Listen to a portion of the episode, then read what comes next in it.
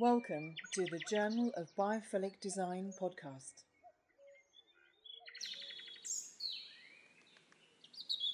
Today we have something different for you. We have a recording from a good friend of ours, Debbie Early, PhD. She's a certified mindfulness teacher with a background in biomedical science. She discusses mindfulness, biophilia, spaciousness, and nature as a tonic. I hope very much that you enjoy this. It is not so much for its beauty that the forest makes a claim upon men's heart, as for that subtle something, that quality of air, that emanation from old trees, that so wonderfully changes and renews a weary spirit.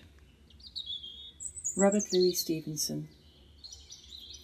A weary spirit might be what many of us are experiencing at this time.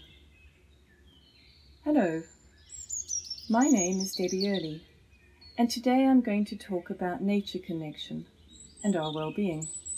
Why are so many people finding their daily walks so beneficial, especially at the foots of nature? Awareness of this connection has existed for thousands of years. Ancient Egyptian physicians encouraged royalty to walk to help their moods, and Hippocrates described vis medicatrix naturae, the healing power of nature.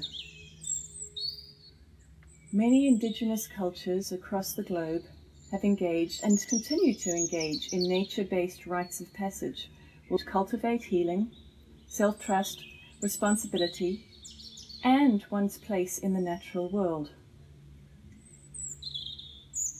Human well being comprises a combination of mental, physical, emotional, social, spiritual, and environmental factors. It also acknowledges that humans are part of the web of life and that contact with nature has a psychotherapeutic effect.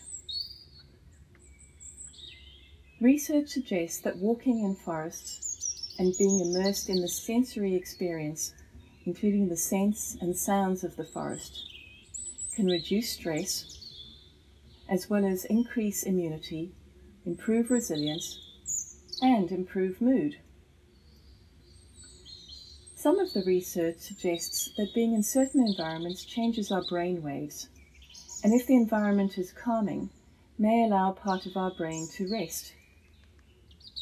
Separate research was undertaken to determine whether the type of environment influences rumination that is, repetitive thoughts focused on negative aspects of the self. Using questionnaires and by looking at brain activity post walk, it was found that participants who went on a 90 minute walk and who strolled along quiet, tree lined paths were less likely to dwell on negative aspects of their life and had quieter brain activity compared with those who walked along a busy highway. Perhaps one reason why the brainwaves change is that we become more present. Mindfulness is a way of being present without judgment, and research has shown that brainwaves change when people practice this too. Even when we can't get outside, we can still find ways to connect with nature. Slowing down, pausing, being present and using our senses, tasting herbs and flavors of fruit and vegetables, savoring a cup of tea, appreciating the scent of cooking or oils in a bath, noticing the textures of surfaces such as wood, reflecting on photographs of nature, or looking at the sky, clouds, and moon from the window. Where actually does the boundary of nature exist? Earlier this century, sociobiologist Edward O. Wilson coined the term biophilia, which he defined as a love of nature and connection between humans and the earth. We are already interconnected and part of nature, even when we're indoors. Much of our lack of wholeness and current disconnect from nature comes not just from the superficial people aren't out in nature enough, but rather it comes from a lack of a deep interconnectedness in an embodied and an embedded way.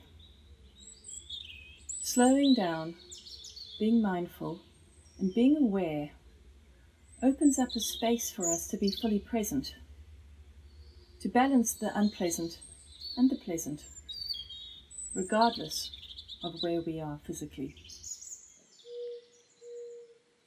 Thank you for listening to the Journal of Biophilic Design podcast.